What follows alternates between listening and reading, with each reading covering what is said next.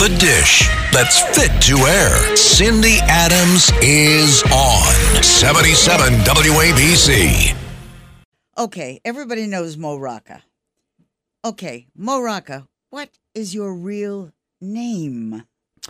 Well, my father in the late sixties when I was born was the ambassador to Mozambique. And so um, that is where my name comes from. You mean you would have been named Mozambique Rocca? I made that up. I just wanted to see how you'd react, and I thought I'm you listening. Were, you know, I'm making the mistake. I'm listening to you. My mother was a hippie, and when I was born, she was hitchhiking across the Mojave Desert. Oh, no, this is getting worse. What was your name at birth, real name? Maurice. Oy, yeah. better, better you should go back to Mozambique. I think you're right. And the thing is, and now... You know, I used to say, like, well, at least there's Maurice Chevalier in that, you know, singing in, in the movie Gigi. But now, thank heaven for little girls, I mean, is a little creepy. So he's been canceled. So I can no longer use Maurice Chevalier as somebody so that I could sort of lean on to say, look, my name's kind of cool. Your name is semi-cool. What, what would have been Maurice or something like that? Yeah, no, Maurice is my given name. Um, but but I... I think I would have preferred Morris, because remember Morris the cat? I loved those commercials. Isn't that interesting? It so rarely comes up in conversation. So funny that. Yeah. Okay, is Rocca your real name? Yes. My father was Italian. Oh. So I'm half Italian, half Colombian. My mother's Colombian. Okay. So how do you do all these interviews? Aren't you sick of Zooming? I mean, really? Hate it. I had a Zoom-related injury. I'm not kidding you. Over the... Uh, Starting in the summer of twenty twenty, three months into the pandemic, I injured my left vocal cord. I got something called a granuloma. It was really, really rough, and I, and, and my voice was breaking. Um, and it's because of all the Zooming, because I don't know if you experienced this. When you're when we were all on Zoom at first, we all thought, we needed to talk like that. It, almost like we were, you know, speaking with someone in Taiwan in the nineteen seventies. Remember long-distance calls back then? You know, you you you talk like that. And it put a lot of strain on my voice. And so I had a Zoom-related injury. I have never yet done a Zoom because, A, I look lousy on Zoom. Mm. B, it comes in too close. Mm. C, I feel like I look awful, so I will not do Zoom. It's all about the filter, Cindy. You could look. You need the Marlena Dietrich filter, which they have no, on Zoom. No, you also need Vaseline on the lens. Well, right. That's what I mean. Yeah. And, well, you know. What? You can put that on? There are all kinds of filters. You could look like a nineteen thirties film star if, you know, there, there are filters for that. You could, you know, and you look great anyway. I'm looking at you right now. I mean, your hair looks terrific. Really. What about the rest of me? You stopped at the hair? Oh, what about the face? I'm going from the top down. Help me. Help I just me. got Don't to just the face, there. And the face is fantastic. Forget it. Okay. Working now, schlepping around. Isn't it more difficult, Mo? Oh, uh, yes. I mean, look, as much as I hate Zoom, it makes it, it it it allows you to avoid airports, which is a nice thing because airports are just lousy. I mean, they're just they're yeah, I don't enjoy them at all. Um, but uh, it, it makes it a little bit more difficult. Yeah, the mask on, the mask off, all that. It's it's a little tedious, but you know, you muddle through. Didn't you, I remember speaking to you once, didn't you once take you, cart your mother along to an interview in the Catskills with Melissa Gilbert? I went up to see Melissa Gilbert in the Catskills. I wanted to believe it was the prairies of Minnesota because of Little House on the Prairie. So it was more like, it was more like, you know, Weekend House in the Catskills rather than Little House on the Prairie. Um, wonderful, and she's terrific. Um, but no, I brought my mother with me um, to New Hampshire to do a piece about our fourteenth president, Franklin Pierce, because I like um, doing pieces on obscure and lousy presidents from the way past. And that means uh, Biden. You're going to be doing Biden at some point? Okay. I only deal with I, – I need twenty years to assess – The the the, Could you hurry the it worth up of with Biden. Uh, you you want me to fast track that? Listen, Franklin Pierce was a wreck. He was, according to Harry Truman, our best looking president. I don't know how Harry Truman got to be the arbiter of good looking presidents, but that's what Harry Truman said. But otherwise, he was a wreck. He died of dropsy, which basically means he drowned in alcohol. He was such a big drinker. Listen, I don't know who the hell discusses Franklin Pierce these days. How did you manage to schlep in Franklin Pierce? Because for C B S Sunday Morning, I like doing obscure presidential history because I think it's a break from current presidential history, okay? It gives people a break. And, you know, you look back at the past and you go, wow, we got through that. We can get through anything. Knock on wood. Uh, maybe this interview is one of the things we can get through. So I remember you, listen, I remember talking to you. You're always I schlepping you. some. No, no, I've seen you. I heard this song. I, I it's forget a beautiful it. song. Yeah, uh, calm yourself. I remember you went somewhere, someplace to Kansas or North Dakota. I went Dakota to North some, Dakota. For, for Peggy Lee? For Peggy Lee's one hundred first birthday. I mean, I had to honor it somehow. And so I went there with her fantastic granddaughter, who's sort of the keeper of the of the flame, uh, for a piece that has yet to air, but will air, about the legacy of... That was of like Peg- twelve years ago you did it. it, it look, we're on a grad school schedule at C B S Sunday Morning. It's sort of like, you know, you'll go down in a producer's office, there'll be a stack of books about Monet's water lilies, and they'll say, wait, didn't you start that in two thousand five? And they say, yeah, but Monet's still dead. Nothing's going to change, and the water lilies are still pretty. And the same for Peggy Lee. Her legacy lives on. Well, okay. Do you do anybody who's alive? Yeah. In fact, I, I do two people. No, I, don't get me wrong. I love dead people, but I also like people that are alive.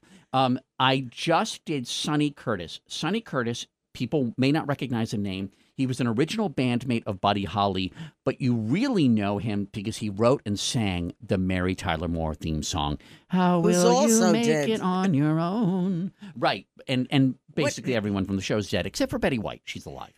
I, do you special, specialize in people who are gone? Uh, listen, in my past life, I was an actuary, so I'm always so. But it it got a little boring, so I decided to turn it into a T V career.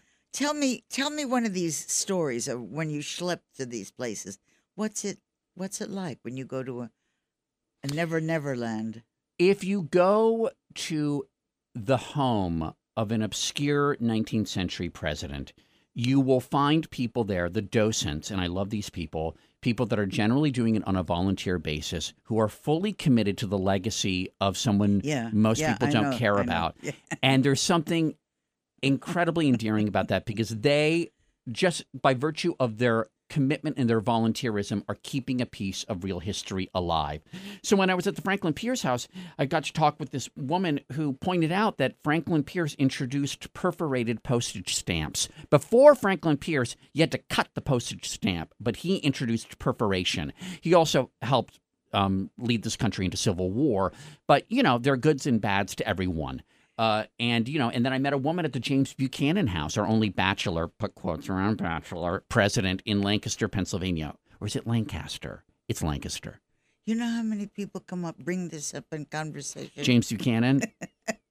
I mean, every day when I go to dinner, one of the things we discuss is James Buchanan. And the fact that he, everyone knows that he was our first gay president and how terrible. Not everybody knows that. Well, you could stop bachelor, twelve people bachelor. on the street and they don't know it. They don't even know who Franklin Pierce was. They don't know. And it's a real shame. They think he's, they confuse him with Franklin Mint. And, you know, especially if you're of a certain age. And James Buchanan, they only know from Welcome Back Cotter because the Sweat Hogs went to James Buchanan High School. Why do you schlep to see these people? Why not this? Because I get to keep five alive people in this be- studio right now. If you at sh- least. If I schlep, I get to keep the miles. Okay, that's good. Oh, that's good. How do you work at home with your partner during C V? Well, oh, oh, wait, dur- during the pandemic, you mean, or, yeah. or just in general?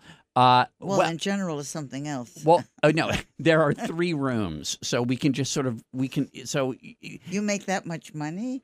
That I have three rooms, I know, right? Isn't it amazing? And one yes. of the rooms is half taken up with a giant bust of Grover Cleveland. It really is. I went on Antiques Roadshow to get it appraised. It's worth nothing.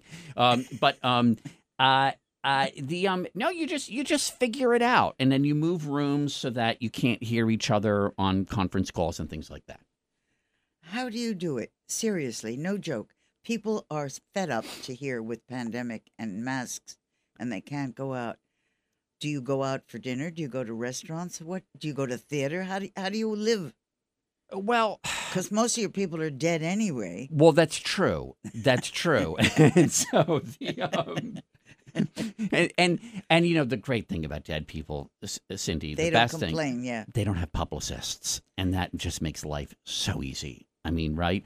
Um, Uh, well, I mean, I'm going to theater every night because I'm in a play, and that's not meant as a segue. But no, I'll get into. No, this I know, I know. I'm not pushing. I'm not pushing. I will, I know, yeah. I know, well, I know, please. I know. Okay. Okay. Okay.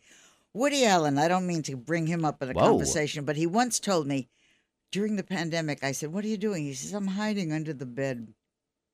Judge Judy says, "I'm buying stuff I don't even want that I won't even wear." I mean, we're all doing bizarre things. Yeah. Look, I finally signed up for one of those grocery services. I think Fresh, whatever, I, I Direct, Fresh Direct. And I didn't realize, I checked the box that said I would accept substitutions if they didn't have certain foodstuffs. So I ordered an array of things, and I ended up getting about fifteen bags of frozen mangoes. Okay, and I still have frozen mangoes in my freezer. From, and that that's the legacy of the pandemic is I have mango poisoning. I've had so – I remember when, when Jeremy Piven said that he had sushi poisoning and he had to drop out of a play on Broadway because he had so much sushi? Well, I could drop out of, of what I'm doing right now because of all the mangoes I've been eating. Actually, the trouble is you're a very boring interview. That's the problem. I know. That, I'm going to try to overcome that. Now, tell me about this cockamamie thing you're in. Right. It's Fairy Cakes. The name alone is upsetting. Fairy Cakes. I know. You're in this fakakta thing. And it doesn't Wait, involve James Buchanan. Just a second. I have to. What is that? It's an off-Broadway whatever making you its world premiere. You should excuse that phrase at the Greenwich House Theater, right. Which is where? The Greenwich House Theater is at twenty-seven Barrow Street. It's just off of seventh Avenue. I always called it the Barrow Street Theater. Kirk Douglas got his start there, okay? Not recently. What? Not recently. Don't you know anything that happened recently? I, I, I do know th that Kirk Douglas died not too long ago. So, listen, it, it is an original play. It's a comedy by Douglas Carter Beane, who's written some fantastic comedies for for the for the stage, and uh, and I'm one of twelve cast members, um, and I'm working with some terrific actors on a play that's really a mashup of classic fairy tales like Pinocchio, Cinderella, Sleeping Beauty, and Shakespeare's A Midsummer Night's Dream. And he put them in a blender with some bananas, because this thing is bananas. And, you know, and so you just got to come and drink the, it in. The Winter blender. Garden, it's not going to play. it is It is. It is not, though I was a huge fan of Cats when that was at the Winter Garden. Remember that? Yes, I remember everything. I remember everything except the dead people you keep interviewing. Yes, I remember it well. Back to Maurice Chevalier. Oh, okay. Didn't he sing that? How do I know? Okay. I'm, I'm talking about live Was people. He a Nazi, by the way? I think he. I think there was some question about that, that he was right in France during World War Two. But I don't want to malign him. It, well, that would that would be nice. I mean, I would take anything you'll say right now. Tell me about Fairy Cakes. What do you, pardon the expression, play in it? I play Geppetto, as in the Pinocchio story. Now, this is not the Geppetto we grew up with. This is a vulnerable, a soulful, a sexy Geppetto. This is a new Geppetto. Like the old Geppetto, right, that from that cartoon in nineteen forty, that Geppetto is a total zero. I mean, he's he, he makes terrible toys. They're, they most of them have been recalled by the Consumer Product Safety Commission. He spends half of his day chasing around a sociopathic puppet, a congenital liar. Um, he's he's kind of a loser. This puppet is more, and frankly, I'm surprised they didn't. Are cast you just the voice of a puppet? No, no, no, no, no. I, I'm Geppetto. Sorry, sorry. I'm, I'm Geppetto, right? Geppetto, the maker, okay. the, the person that brings Geppetto, Pinocchio to life. This Geppetto, I'm frankly surprised that Javier Bardem is not in this role. Um, So, I mean, I would have cast Javier Bardem. They chose to go with me. And when they make the Geppetto biopic, you know they're going to dump the, the the stage actor. It always happens. So I'll get dumped, and they'll probably cast Javier Bardem. But uh, but until then, I'm enjoying really remaking this role. I'm I'm having difficulty following you. What's Javier Bardem got to do with Geppetto? Which what has this got to do with Fairy Cakes? Which what has this right. to do with this cockamamie off-Broadway show and, that you're telling me is going to play The Winter Garden? And these are all legitimate questions. I, I'll grant you that. So the play is a comedy. It's zany, but it's also poignant with all these classic fairy tale characters, including Geppetto, whom I play, uh, and um, finding love and fulfillment in life with fabulous costumes. Half the cast play fairies, and oh. they have these amazing wings, like beautiful costumes, like costumes that would knock your socks off, uh, and a beautiful set. Um, and it's just a, it's it, it's it's it's um, it's uh, like an amuse-bouche, or it's more than that. It's it's fizzy, it's fun, it's delightful. It's a perfect holiday entertainment. Right, and. I can tell you're convinced that oh you're about to lie God. down. And if you weren't in it, would you be saying all this B S to us? I think so. Maybe yes. slower. Maybe slower. How did you get this part, you you idiot? How did you get this part? Well, the celebrated playwright Douglas Carter Beane called me up and he said, I know this is coming out of the blue, but I think you'd be a sensation in this role. I think you are the I... person to play Geppetto. Now, at first I thought Geppetto, he's like this old guy. Have I really aged into the role? The pandemic really accelerated the aging process, I guess. And uh, but then I read the script and I said, this is actually very funny, which I expected from him, but also very, very sweet. Uh, and um, and it's lovely, like like a classic comedy. You have all these people coming together at the end and finding fulfillment, and uh, and it's lovely. And they're singing and there's dancing, and the great Jackie Hoffman, uh, wonderful stage comedian, um, uh, does a full-on flamenco dance at one point. So yeah, well, you'll excuse me. So, did, did you audition for this? No, I, listen, Cindy, I don't audition. I mean, you know, take me as I am, or or don't or don't call me and offer me a uh, you know a part in your new play about Geppetto and other classic fairy tale characters. No, I didn't. I didn't audition, but I still, if I need to, I. have sixteen bars if I only had a brain. That's my up tempo. And Long Before I Knew You from Bells Are Ringing is my ballad. So if you need me to audition, I have those songs ready you to know, go. Mu not much of this often comes up in conversation, the stuff that you, we're discussing right I know. now. Did you ever interview Judy Holliday, by the way? Not lately. She was great in Bells Are Ringing. Yeah. Uh, how does this co- what did I ask you that elicited a question about Judy? I'm losing my mind. Well, what, just as I said that the ballad I could sing if I had to audition for a musical is from Bells Are Ringing, which she starred in. Well, how did you get this part? Why you to be Geppetto? I, I think apparently I exude Geppetto energy, and I'd like to think that's a good thing. Listen, I don't even own a mallet and a chisel, so I don't make my own wooden toys, but apparently I seem like somebody who could, and and great. And maybe if I get an H G T V show out of this, you know, some kind of craft show, that would be great. But Douglas Carter Beane felt that I was the person to reca remake the role of Geppetto. This is a Geppetto reboot. A reboot made of wood, I guess. Anyway. How do you memorize lines? Well, that's interesting. So my dear friend, Tony nominee Jennifer Simard, advised me on all things regarding this. And she said, take your iPhone, record all of your lines and the cue lines, the lines that other characters say right before your lines, and record all of those sequentially. Then take a walk and repeat them back to yourself. Like you hear the cue line and then you say your line at the same time that you're saying it on the recording.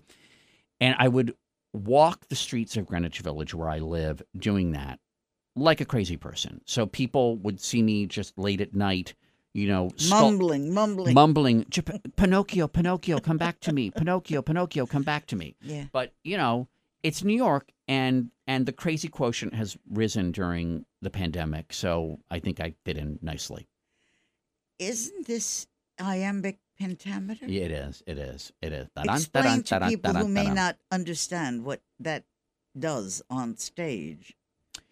It every line is ten syllables, and these are rhyming couplets, so everything rhymes. So if you're a fan of rhyme, then you're going to love this. Um, and I think if you're a fan of reason, you'll love it too. But it's this. It, it, so the whole thing basically rhymes. So you'll say, um, uh, you know, life is a struggle, each day is a test. So now to bed and find some blessed rest. That doesn't rhyme well. I mean, I it, it, blame it on me right now. I, you have to lean I'm into even the rhyme. Sorry I invited you here because I just don't understand what you're telling well, me altogether. Cindy, I thought that this entire interview was going to rhyme, so I'm a little let down. What? Where did you, now that I speak to you and I know you, where did you learn acting? Uh, in my bathroom mirror. I mean, I don't, you know, um, where did I, I did, I did theater as a kid. I even went to an acting program at the, the North Carolina School of the Arts when I was in high school during the summers, which was an amazing experience. Then when I came to New York after graduating from college, I was cast in the Southeast Asia tour of the musical Grease. Uh, I played, I, this is true. Southeast and, and, Asia? Yes, and I oh, went to Jakarta. And I went to Jakarta, which you know well. I do, I live there. Of course, yes, you live there. Um, and uh, no Sukarnos showed up for of this performance. Nobody's going to show up where you're working, so keep going. uh, it, uh, and that, that may be the case. But I thought, come on. I mean, we came all the way from New York, and you would have thought like a Suharto or a Sukarno or a something would have shown up. And, uh, and so I played Duty, the youngest of the Greasers. We went to Hong Kong, Singapore, and um, and to Jakarta on this tour in nineteen ninety-three, uh, and that was very exciting. And then the next year, I did Paper Mill Playhouse. I did a production of of um, South Pacific there. So I done I I'd done some theater right out of college, and uh, and then a few years ago, I did the twenty-fifth annual Putnam County Spelling Bee on Broadway. But Mo Rocca is mostly known as being a humorist. Not that you are on this particular program. I know. We well, know I that. Can't, you know, I can't pretty turn boring it on and like flat. I mean, but you're a humorist. Where do you humor?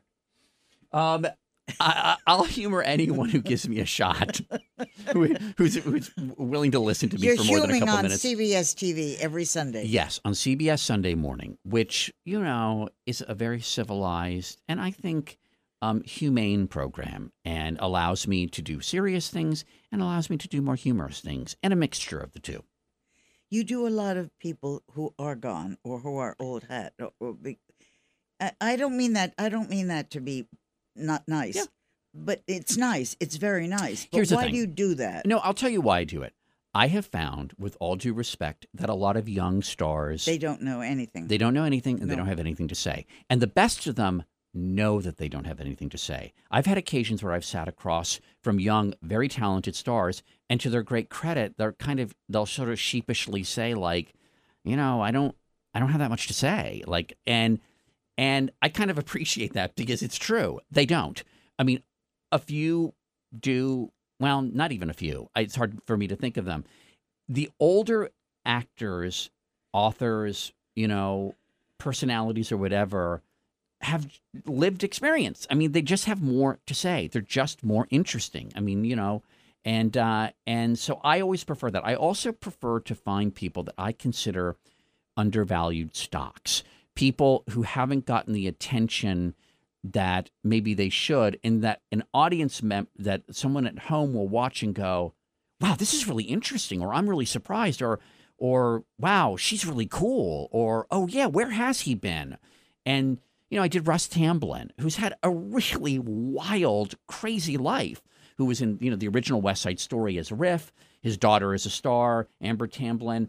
But then he fell in hard times and then ended up in Japanese movies and exploitation films, biker movies, and then became a really respected visual artist and then came back with Twin Peaks. I mean, that's an interesting life of ups and downs. Somewhere I was having a discussion with someone, and I mentioned Marlene Dietrich, and they said, who's that? So I thought, well, I'm yeah. going to kill myself. You yeah. know, uh, so exactly what you're saying is what's happening. But isn't that what happens with everyone who, as we go on and spend more years, we know things that they, the new people cannot know? We, I think what's sobering is to realize how quickly people are forgotten. In the early two thousands, one of our correspondents, Rita Braver, interviewed Nora Ephron about a play she had written about Mary McCarthy and Lillian Hellman and their, their rivalry. And Rita said to Nora, how do you want to be remembered? And Nora Ephron laughed and said, remembered? No one's going to remember me. And she said, you know, she said, Lillian Hellman and Mary McCarthy were incredibly famous. And she said, I've written this play now less than twenty years after they're both gone and no one knows who they are.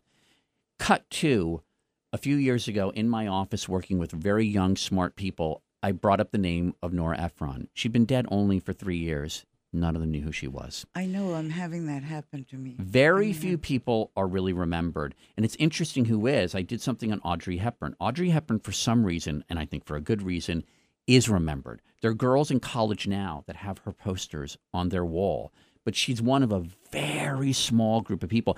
And as you remember, Audrey Hepburn's career was actually quite short, and there were bigger stars, but there's something that punched through, and she's remembered, the image. But other people that were the biggest, you know, you know the number of people who have no idea who Johnny Carson is. I mean, that's kind of unthinkable, right? Audrey Hepburn, I think, might have been partly from fashion, because yep. she was super thin, right. and, and she she evoked a certain look. Right. Which is coming back in some way. They're showing it in, in in magazines and things like that. Because there's a guy who's just written a book now uh, on um, Princess Diana. Mm-hmm. He was her voice coach. Huh. And he says there is a resurgence in the look, in the slenderness, in the schmattas, and all the rest of it. So maybe that has something to do with why Audrey Hepburn is a perennial. And I think the other reason, my father was a big Japanophile and spoke Japanese, and he used to say, you know, ja- Audrey Hepburn was like a religion in Japan and still is a real important image. And yeah. he said, well, because of her shape, her figure, yeah. her look, there's something kind of international about it. But yeah. How do you, going back to Fairy Cakes for the minute, I was just thinking, because I'm I'm sort of unready to go into big yeah. theaters. How do you protect yourself with C V backstage or on stage or or singing into somebody else's throat? Well, we all, everyone had to be vaccinated and were tested every three days. And so far, so good. I mean, I feel fortunate. It's a small house. It's fewer than two hundred seats. And it's, you know, they are um, very stringent. And I think it's for the best that obviously every cat, every audience member has to show proof of vaccination, but they are, everyone is masked, the nose and mouth. And listen, in the cast and crew, there have been no breakthrough infections, and we are tested every every three days. And uh, and there have been no complaints from the audience. There have been no, you know, we haven't heard like, oh, I, you know, three days after I went to see your show, I got sick. So, so far, so good. I think we have the advantage of being a smaller theater. It's also a big, airy space. So I think the big Broadway theaters, and I wish them the best of luck, have a bigger challenge, you know, fifteen hundred okay, seats. I'm getting ready to get rid of you. No, but, that's fine. But, I understand. But, but before... I lasted, but I had a good run here. But before I throw you the hell out, which I would like to do, basically, you once told me about you were taking your mother. Did she come to see the, you in this cockamamie show? She's going to. I just took her for her flu shot two days ago. She had her booster shot a couple of weeks before that. Um But, and the flu shot, you know, it's so funny. I took my, my mother, she, God, is she going to be upset if I say how old she is? But anyway, it starts with a nine. With an I? A nine, and it ends with three. And she's in great health. And she, um, she's nine hundred three. No, she, um, and so I took her for the, for the flu shot at Duane Reade, at Walgreens. And it's just so funny because there were a lot of people there, and then one woman was there with a home health aide who asked my mother how old she was and was shocked at how good she looks and blah, blah, blah. And the whole thing took about a half an hour. And as we were walking back, my mother turned to me and she said, that was an amazing experience. And I thought, well, what, going to get a flu shot? But I don't know. It just, it's, it's the little things, right? It's kind of, you know, spending time with family members and kind of stuff like that. Is Before I throw you yeah, the hell yeah, out, yeah. what's coming up for a C B S Sunday show that you're on, unfortunately? I know. Um, I think either my Franklin Pierce piece, which which I know how excited you are about. Oh my it. God, so I'm trying your, to control myself. I know. Yeah. Or or yeah. it's going to be my Sonny Curtis piece, or I've got a um a piece about the making of Sunday in the Park with George, where I interviewed James Lapine, Bernadette Peters, and Mandy Patinkin, and that was a heck of a lot of fun. I'm I'm sure. I'm I'm trying to get excited. You were also, excuse me, I was a director of the Miss Universe beauty pageant for years before I went on to the New York Post. You were a judge at a beauty contest. What the hell do you know about judging a beauty contest? Nothing, but my personal trainer at the time, and you know, listeners can't see how rippling I am. Oh, my God. Personal trainer at the time was the trainer for the contestants of Miss U S A, with the Miss U S A pageant.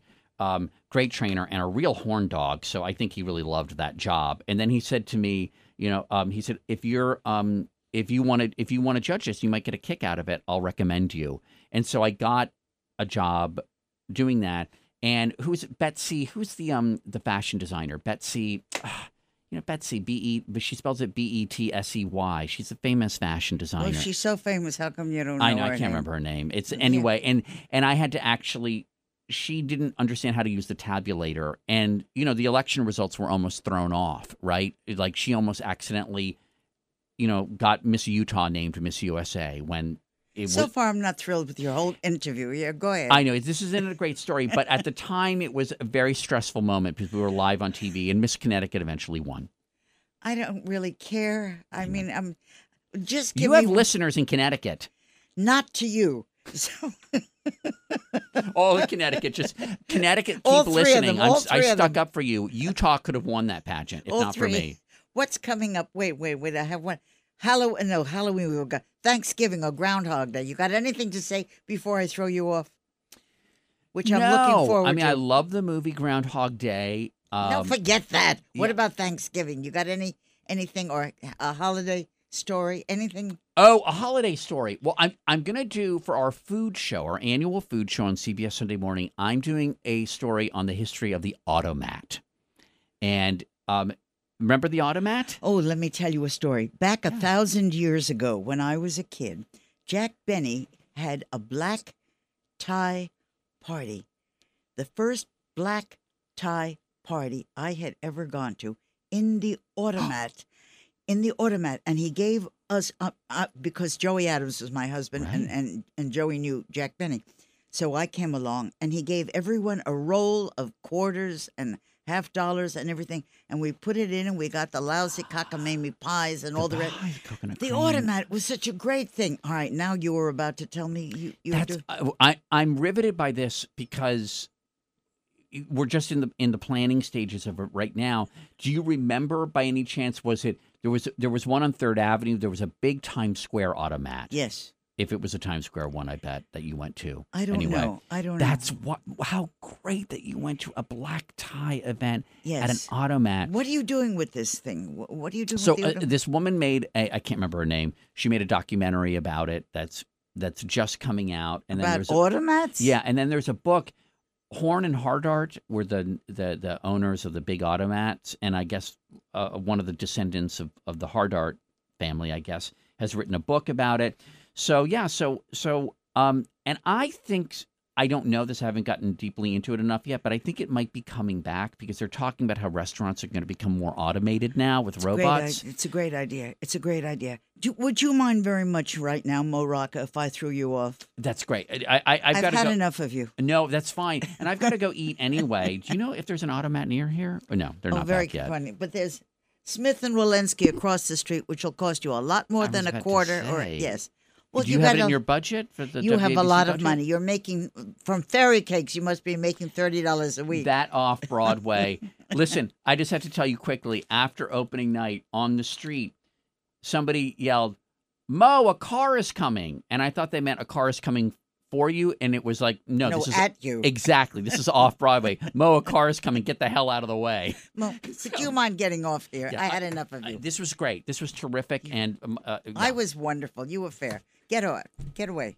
This is Greg Kelly for Priority Gold. What does it mean to be America's precious metals dealer? It means that you're in touch with the hearts and minds of those who love this country, value our freedom, and want to protect the future. Priority Gold is that precious metals dealer. They've helped thousands of Americans back their retirement with solid gold and silver. Call Priority Gold at eight eight eight, five oh six, six four three nine. Receive free shipping, free storage, a free investment guide, and one of the best purchase experiences in the industry. Call now or go to priority gold dot com.